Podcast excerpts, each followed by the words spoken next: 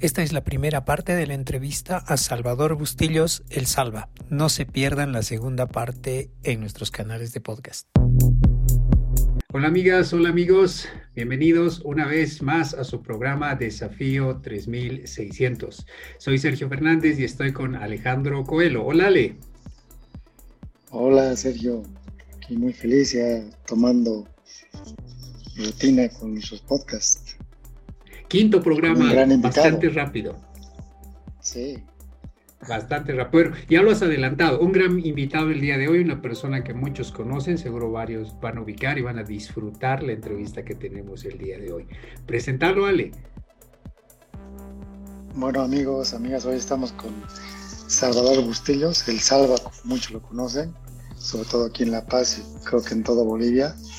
Puede ser un breve resumen de su currículum, que es larguísimo. Bueno, Salva empezó con la bici desde sus cinco años, su primer juguete, como me comentaba. Su primera carrera ha sido a esa edad. A los tres años, su campeón departamental de, ruta. Lo tomó, todavía lo tomaba como diversión. 15 y 16 años campeón nacional en ruta de ascenso llano Después de un tiempo se trasladó fuera de Bolivia, dejó un poco el deporte y al, retornar a Bolivia, por tiempo, por universidad, entró y él ya nos comentará más detalle a, a las competencias de triatlón. A sus 23 años, campeón nacional de triatlón, ha sido cinco veces campeón nacional, debe ser un récord, ya nos, nos comentará Salva. Ha participado en Juegos Bolivarianos, en varios Panamericanos, eh, bolivariano de Sucre 2004 o de Sur en Medellín. Y, escucha, realmente, serio, gran currículum, ¿no? Asusta hay veces cuando uno lee los logros del Salva. El 2011 se salió de la competencia, ya, ya dejó de ser un elite, como decimos. También nos va a comentar por, obviamente por tiempo, ya otras responsabilidades, pero también por decepción de la dirigencia deportiva en Bolivia, en parte. Y en ese momento empezó a, dedicarse más a carreras de competencia, trail, trail running, a ganar el Sky Race con un récord. En 2013, varias pruebas de, de trail, hizo maratón en Lima, Buenos Aires. Últimamente Salva está dedicándose mucho a la natación y, el 2019 creo que eh, ganó su mejor trofeo, su mejor competencia y Salva se coronó como con la paternidad. Su primer niño. Creo que ese es tu mayor logro por el momento, Salva. Es algo un placer, muchas gracias por acompañarnos. Te conozco mucho tiempo. Eh, así que bienvenido a Desafío 3600. Eh, hola Ale, hola Sergio, un, gusto, me parece muy, muy bonita su iniciativa y bueno, feliz, feliz de estar con ustedes aquí también de, de hablarnos entre, ¿cómo es? entre corredores. bueno, es que ah, salvando las diferencias ¿no? que, que contienen en el currículum. Salva, impresionante. Realmente estamos muy felices de tenerte en el programa. Eh, creo que eh, era un tema que desde el principio, cuando planeamos hacer el podcast, habíamos hablado de algún momento entrevistarte y es, es un gusto que estés aquí. Eh, ahora es imposible hablar del, del, Salva sin hablar del épico, que espero en el programa nos estés contando también un poquito de, de lo que es el épico, el rinconcito que tenemos todos los deportistas en la ciudad de La Paz. Pero Salva, para, para empezar la entrevista, a ver, eh, por lo que te presentaba Ale, ¿en qué momento te das cuenta, Salva, que eres un atleta? ¿En qué momento esa bicicleta que te regalaron pasa de ser un juguete a algo más, a una extensión tuya? Sí, mira, es. Em, o sea, todo. Eh, eh, yo, he crecido, digamos, en los, en los noventas, ¿no? Con, donde la verdad no había, no había mucha. No había mucha ciencia, por así decirlo, en el deporte. Eh, uno empieza a divertirse con, con, lo que sea, es decir, o sea, ya sea bici, hasta los futbolistas, cualquier disciplina uno empieza solo por la diversión, con, con, lo que hay, ¿no? Con lo que se puede. Eh, no hay bicis todavía profesionales en ese entonces, en los noventas, entonces empiezas a, a, divertirte y de ahí es que mm, de pronto empiezo, empiezo a ganar, digamos, algunas carreritas. Eh, tenía mis primos mayores que ya competían en, ciclismo, eh, Ariel Konitzer, Cristian Konitzer, entonces ellos me, digamos que, que me inspiraban, ¿no? Para, para ir también a las carreras o verlos y y fue por ellos que empecé a competir y yo creo que es un, un clic también que uno, uno tiene, ¿no? si, si, tu espíritu es competitivo o no. Es interesante ver, hay gente que, que, no se hace lío, realmente va para divertirse y eso le parece lo más, lo más importante. Gente que le parece más importante la, el tema social, de conocer más gente como tú. Eh, y bueno, creo que yo desde, desde que recuerdo lo, tuve súper claro que quería competir, ¿no? Es decir, que quería, que quería ir más y más arriba, me, me, me emocionaba rebasar gente, digamos, en, lo que podía hacer. Eh, obviamente eh, eh, comencé en negativo, ¿no? O sea, llegaba al último, último de las carreras, era el más, era el más chiquitín y llegaba así a la cola. Y, y, bueno, mi desafío era que tratar de llegar con el grupo o tratar de llegar cuando, no, no tan poca gente, digamos, ¿no? y, o sea, que, tratar de llegar más al, evento y, así fue como empecé poco a poco a, yo creo, a, a volverlo competitivo, ¿no? Con, con la edad también. Eh, empiezan a haber mejores marcas y, como te digo, es un poco, es, es una transición lenta, la verdad, porque incluso en el colegio, por ejemplo, era el colegio que es todo pro fútbol, ¿no? Pro fútbol, básquet u otros deportes yo siendo ciclista incluso, incluso estuve aplazado en educación física porque no cumplía, porque no cumplía el, el, requisito ¿no? de ser bueno en, en, nada de lo que el colegio ofrecía. O sea, tenía que ser bueno en básquet, fútbol o algo y yo era resistente en todo, pero no era bueno porque no le, no, no, no le encontraba esa pasión, ¿no? Como para entrenar y realmente rendir y no sé, me, sí me divertía realmente con, con el fútbol, el básquet. Y en atletismo empezó a ir un poco mejor, pero, pero también ¿no? No, no, era exactamente lo mío. Entonces, irónicamente, empiezo a, descuidar, digamos, un poco el colegio. Y, entonces te, te puede confundir, ¿no? Si, si tienes en tu currículum a plaza en educación física, decir, este es ese, ese chakra, digamos, claramente no le, no le, interesa el deporte, pero yo tenía súper claro allá mi, mi pasión, mi competitividad en el ciclismo, ¿no? Buenísimo. Increíble. Sí, entonces como te digo, eso de definirse como atleta, pucha, es así complicado yo creo en los noventas todavía.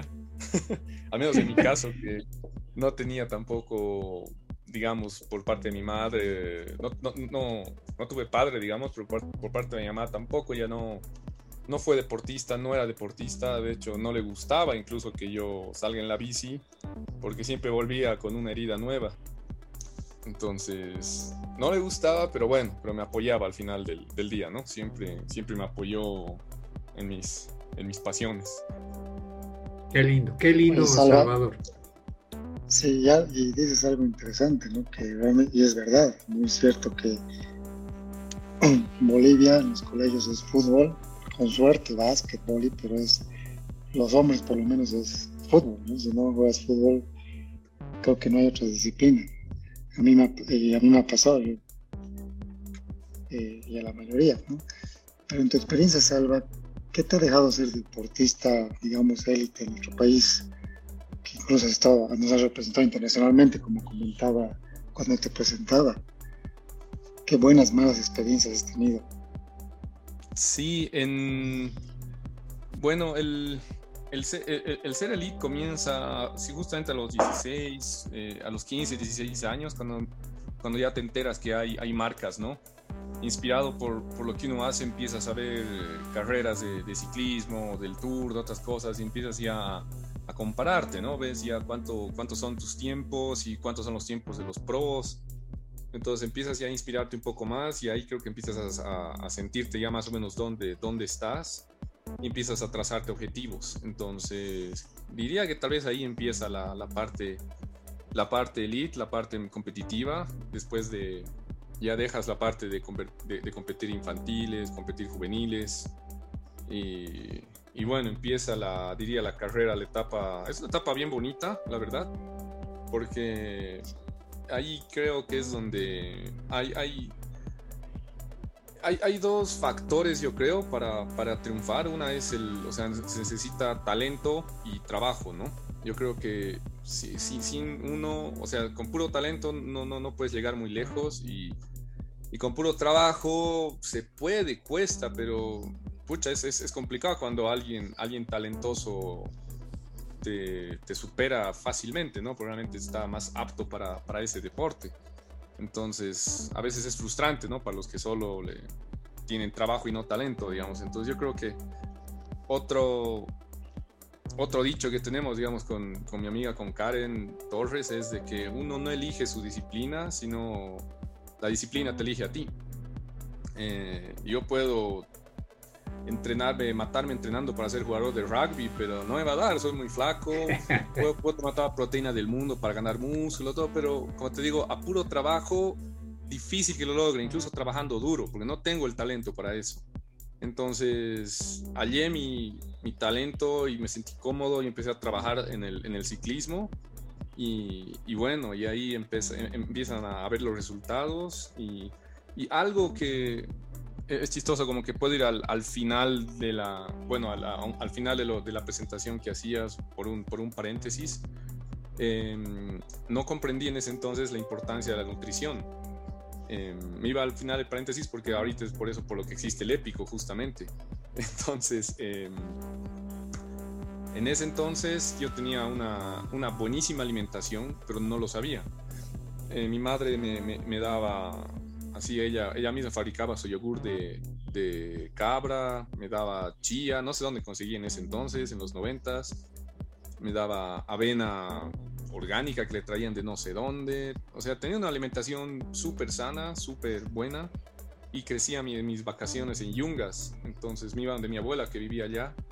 Y lo mismo, o sea, siempre tomé hasta el café, siempre era natural, todo era no estaba acostumbrado a los enlatados, a los embutidos, entonces, eh, como te digo, en ese entonces para mí era como que, bueno, yo crecí con eso y, ya, pero no, no, no, había asociado, no, no, asocié hasta mis más de 20 años, o sea, ya, ya estaba empezando el triatlón, que me di cuenta que, que sí me ayudó un montón ese tema de nutrición. Entonces era un trabajo de, bueno, de que me iba bien, empezaba a entrenar, los viajes a Yungas eran como unos campamentos, diría yo, de, CrossFit, entre, entre podar árboles, entre plantar cosas, entre construir gradas en la huerta, entre jugar con los niños del pueblo, que eran un niño de Yungas después así súper intenso, ¿no? Yo iba, yo iba de 7 años y los chiquitos de 5 años me, me, sacaban, me changueaban, ¿no? Me, más rápido que yo, trepaban árboles más altos, saltaban más alto, mucho más ágiles. Y bueno, yo venía a la ciudad y ya pues mucho más fuerte, ¿no? Y, y seguí entre, esa, entre esa diversión y qué sé yo, cuando yo estaba a mis 15, 16 años, empezaba a hacer viajes a Yungas en bici también, por ejemplo, bajamos el, el tramo de Unduabi a Puente Villa, de ahí me iba hasta Coripata, un tramo del Death Road, ¿no? Así todavía con tráfico en ese entonces.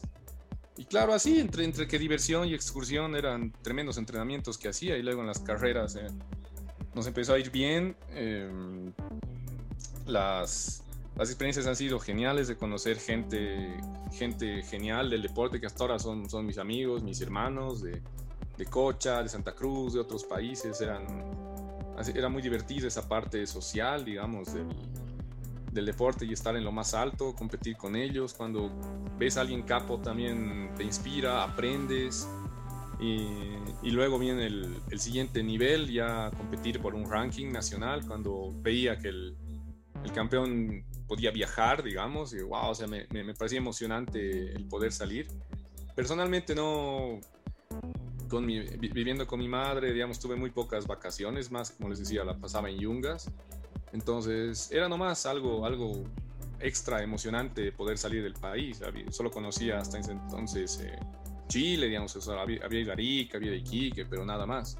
Entonces era emocionante pensar que podía ir a, otro país y, bueno, y por todo lo, divertido que es, ¿no? Con tus amigos y todo el, todo el cuento, pero, pero bueno, incluía mucha responsabilidad y entrenamiento, así que a darle duro, ¿no? Y, y después de eso, el, el, premio de, como te digo, de, de conocer igual atletas élite de otros países y todo fue, fue genial. Creo que me ha dejado enseñanzas también para, para toda la vida. Al final, eh, todo el tiempo hago siempre analogías. Ahora en mi trabajo en el épico, justamente, todo el tiempo cuando hablo con mi personal, hablo con, con la gente, siempre hago analogías al deporte, ¿no? Es el tema de la importancia de la, disciplina, la importancia de la tosudez, lo, lo, que siempre hay revancha, em, la importancia de la competitividad también para mejorar, o sea, lo comparo con todo, ¿no? La verdad.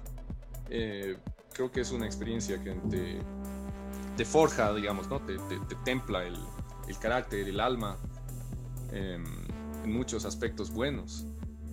Y, y, bueno, y malas experiencias. Pucha, no sé, la verdad. Tal vez en, en, su momento ha podido ser un poco frustrante algún, el, el, no poder eh, tener, digamos, cuando viajaba, que veía lo, completos que eran los, los otros equipos, los, los de Brasil, otros países con, con entrenador, con nutricionista, con fisioterapeuta. Es como que yo recién me enteraba que necesitabas esas, esas asistencias, ¿no? con, lo, que, con lo que teníamos, con lo que podíamos y ya está. Y, y también me fui dando cuenta que, que, no era un tema, pues, de, ser un tema de victimizarnos nomás, así, bolivianos, pobrecitos, cuando no hay tal, o sea, sí había plata, sí había, simplemente no había la voluntad, ¿no? De, de las dirigencias de, de ponerse las pilas por el deporte, sentía que la gente más vivía de eso. Entonces, eso, digamos, era un poco frustrante las malas experiencias, pero entonces ahí ya sentía una vez más que no estaba compitiendo de igual a igual, ¿no? Pero bueno, ahora en retrospectiva veo que, o sea, igual han servido, incluso esas malas experiencias, entre comillas, para, para mejorar, para darse cuenta uno de, dónde, quiere estar también, ¿no? O sea, mejorar errores. Entonces ya es distinto con más madurez, yo creo, en ese entonces. Pero diría que no, no hay realmente muy malas experiencias. Gracias, Salva. Increíble todo lo que dices, como la disciplina, la práctica y todo tu itinerario en el tema del, del, atletismo te ha ido forjando y te ha traído al punto donde estás donde obviamente ha habido, ha habido muchas cosas y, qué bueno saber que, el épico un poco representa también todo eso. Yo tengo una duda ahora que, quiero, un poco voy a cambiar de tema, pero, tengo una duda que hace tiempo tengo, me voy a permitir eso, eh, y quiero que, que, me la cuentes tú porque creo que eres una opinión muy calificada para definir qué es el triatlón. Es, es, una práctica que tiene tres disciplinas, es algo diferente, es una combinación. ¿Cómo lo consideras tú, Salva? Eh, sí, o sea, yo creo que es una, yo creo que es una disciplina para, para los, a ver, para los, para los inquietos, digamos, para los que no se conforman, para los no conformistas que quieren, quieren algo más, y también para los, yo diría los que son all around en, en, en cuanto a al rendimiento, es decir, para, la gente que no es, no es experta en algo, pero es buena en todo, digamos. Normalmente ese es el perfil de, de los triatletas, son, son nadadores muy buenos, corredores muy buenos, ciclistas muy buenos, pero, pero no podrían, o sea, no es que no podrían, pero tienen menos chances de ser campeones en las disciplinas por separado, ¿no? Ah, es una preparación muy diferente también. Sí, es una preparación diferente. En, mi caso, como te digo, yo, una vez más hablando de que la disciplina lo elige a uno, yo empecé la universidad, empecé a, tratar de pedalear de nuevo. En, las épocas de colegio yo me levantaba a las cinco y media de la mañana a pedalear, iba, iba a dar dos vueltas a Valencia y de ahí llegaba, estaba en el colegio de La Salle, entonces llegaba a mi casa, una ducha, un desayuno en el camino y llegaba al colegio. Entonces, y en la tarde salía otra vez y, luego ayudaba a mi mamá que tiene una farmacia a hacer deliveries. Entonces estaba todo el día sobre la bici, ¿no? Era, era bastante cómodo y, súper fácil entrenar, pero luego ya en la U con, horarios eh, desordenados y, y, tenía que laburar más, además ya estaba viviendo solo. Entonces ya pues pucha, se me hizo súper difícil realmente el, entrenar ciclismo y, el ciclismo es un deporte diurno además, ¿no? A diferencia de otros deportes no puedes irte a entrenar de noches. Es, peligroso, no vale la pena, uno se expone sin motivo, no ves bien, bien si hay huecos, si hay baches, los autos no te ven bien. No, es, no, no puedes concentrarte, ¿no? no puedes dar tu 100%. Entonces, una vez más, así como que con lo que podía entrenar estaba, estaba fuerte para distancias cortas, pero no podía más, ¿no? Entonces estaba un poco justo cuando estaba un poco frustrándome, una prima me invita a una carrera que organizaba el tenis de, de triatlón y me dice, son, tienes que nadar 750 metros, son 20 de bici y 5 corriendo. Entonces yo, ah, ya, o sea, yo cuando, era, cuando era niño también entrené y competí natación hasta infantiles, justamente antes de, de, la bici. Y, y, bueno, o sea, sabía nadar, ya no, no, es tan grave, digamos, en la piscina. Además sabía, digo, pucha, aunque me saquen 5 minutos en el agua, los alcanzo, porque era, además la ruta era ida y vuelta a Lipari, ¿no? esa ruta la, la sé de memoria, pues iba, iba esa mi ruta de entrenamiento. Entonces ya tenía marcadísimo el tiempo que, que, iba a ser, ¿no? De ida y vuelta. Y, y bueno, entonces ahí, o sea, arranqué, en efecto, fui a nadar un par de semanas antes para, para que soltarme un poco y ahí es donde, uff, ahí sentí pues, ¿no? Lo, lo, grave que es nadar realmente. Y, y en ciclismo fortaleces los músculos en posición corta, y en la natación necesita sus músculos hiper elongados para nadar bien. Es, para mí es el deporte más ingrato la natación, ¿no? Es como que requiere mucho, mucho esfuerzo. Ese sí que tienes que nacer para ser nadador, porque requiere mucho esfuerzo, mucho ejercicio de, elasticidad, de fuerza, y, y, si no va, y si no entrenas dos días se va todo al diablo así. es difícil tomar el ritmo además. Entonces, o sea, me había olvidado lo complicado que era la natación, ¿no? Y realmente sufrí ese día nadando, pero, pero bueno, salí casi último del agua, en la bici agarré así, en la subida ya estaba, al final de la subida Mayasa ya estaba cuarto, y a la vuelta ya estaba en la punta, y, ya pues luego empecé a correr y lo mismo, o sea, parte de mi parte de mi inclinación igual al ciclismo fue que, o sea, yo tengo el pie plano, valgo, o sea, más que cuando ya plano, cuando de, plano se, se, inclinan los tobillos hacia adentro y es pie valgo, así es mi pie. Uh. Entonces, entonces cuando era, cuando era niño usé plantillas, pero no sé, mi cuerpo terco, no, al final no se adaptó, me molestaban, me hacían doler. Y bueno, dejé de usar y, y, recuerdo perfectamente al, al, al, médico como que decirle a mi mamá, este chico no, no sirve para correr, digamos, o para caminar, o sea, para correr sobre todo, ¿no? Entonces yo, listo, así me metí en la cabeza, ok, yo no, yo no voy a correr y más bien me gustaba la bici, así que iba por eso literalmente hasta la tienda a comprar pan en bici, ¿no? Entonces cuando comienzo a correr los zapatos siempre me rozan en la, en la parte de, que debería tener arco, entonces se me muelen los pies, además como hago un movimiento como de rotación de mi pie así lateral, se frota contra todo el zapato, me salen ampollas en los dedos, en el arco, en el empeine, me lastimo con la lengüeta, así, por mis pies sangrando por todo lado, ¿no? Entonces, he sufrido así 5 kilómetros, no me parecían tanto, pero te juro, el kilómetro 2 ya estaba muriendo, de dolor de pie sobre todo, y, empecé así como que a cojear, a caminar, había que dar dos vueltas y cuando termino de dar la primera vuelta llega recién el segundo, el, el 4 que iba en segundo lugar. Ah, Así como que empiezo a, caminar así como puedo, digamos, a lo que podía dar, a caminar rápido, etcétera. Y nada, al final cruzo la meta y le, le, saqué tres minutos, creo, al segundo. Y bueno, pues fue emocionante ganar y, y dije, bueno, creo, creo que esto sí podría entrenar, digamos, ¿no? Visto las, las chances de... O sea, me inspiró, yo, yo, yo digo que fue, fue, fue importante para, o sea, me, me, me, gustó mucho, ¿no? Me pareció bonita la carrera, la, dinámica, además que era corta, ¿no? Estaba acostumbrado a carreras de ciclismo de más de dos horas, o sea, toda la mañana, porque tenías que ir hasta el alto, ahí pedalear, luego volver, entonces era toda la mañana del, del domingo, digamos, de los domingos para, para, entrenar, para una carrera, mejor dicho, fuera del, del entrenamiento. Y aquí me pareció interesante que la carrera era cortita, o sea, me pareció interesante lo del triatlón.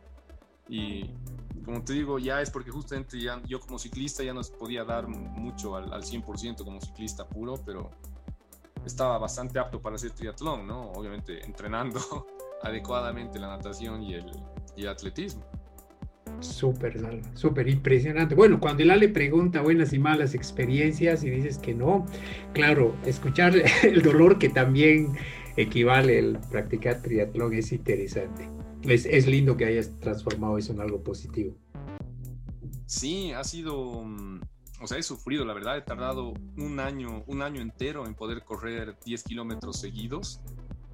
Em, tenía problemas también de tendinitis en mis rodillas porque em, el fortalecimiento del ciclismo nada que ver para el running, son, son otros músculos y, y por suerte mi, mi, hermana mi hermana estaba, es fisioterapeuta, estaba ya terminando la carrera, todo, entonces, pues era mi, mi doctor personal, la verdad.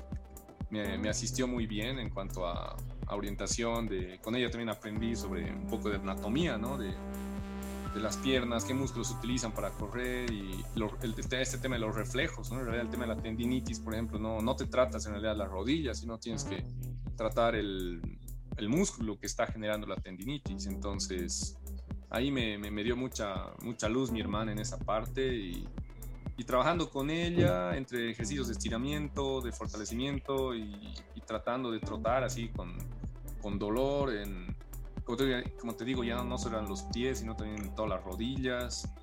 Entonces, pero bueno, yo ya tenía claro que quería, quería correr eso, ¿no? Y en medio de eso tenía otras carreras de triatlón donde ya era habitual para mí caminar. Entonces, aún así estaba aguantando y lograba ganar, ¿no? Y como sabía que no iba a morir en el, en el trote, es que realmente me esforzaba más en la bici también. Y, entre tanto, bueno, ya comencé a nadar más seguido, eh, me, inscribí en un club, estaba, ah, estaba en el club de la Cato, entonces nadaba en la noche, era cómodo, digamos, eh, como te digo, ese, deporte sí puedes entrenar en la noche sin problemas y en la mañanita también, entonces bueno, ahí adapté mis, como que con entrenamientos de dos horas era suficiente para hacer triatlón, claro, o sea, digo, espacios de dos horas, ¿no? Porque entrenaba como cuatro horas al día, cuatro a cinco horas al día entrenaba triatlón una horita en la tarde de, de, bici o trote y natación mañana y, tarde, ¿no? Bueno, al principio solo en la noche, ya cuando esté, estuve ya más en la selección, digamos, departamental, para ir nacional, ahí empecé a meterle más duro y ya empecé a subir a 5 a 6 horas diarias de entrenamiento, ¿no? No, Salva, realmente es constancia, como dices, preparación y seguro te vamos a traer otro, te vamos a invitar a otro programa para que des tips porque debes tener, tú debes ser coach también, ¿no? Además que te gusta compartir. Y en realidad a estas alturas eh, he trabajado también de coach de, natación y de, y de running porque justamente o sea, me, me, cuesta tanto, me ha costado tanto nadar bien y correr bien que creo que me las sé todas realmente, ¿no? Cuando, cuando hay gente que me dice, no, que no sirvo para correr, que, que, mis pies son así, asá, así, yo les digo, puta, estás frente a alguien que ha tardado un año en correr. tu ejemplo es... Que tiene, que tiene pie valgo, o sea, que tengo patas cortas, no, tengo, tengo todo en contra, ¿no? Esa fue la primera parte de la entrevista Salvador Bustillos, El Salva. Si quieren saber cómo ha superado todos esos obstáculos que nos cuenta, no dejen de escuchar la segunda parte en nuestros canales de podcast.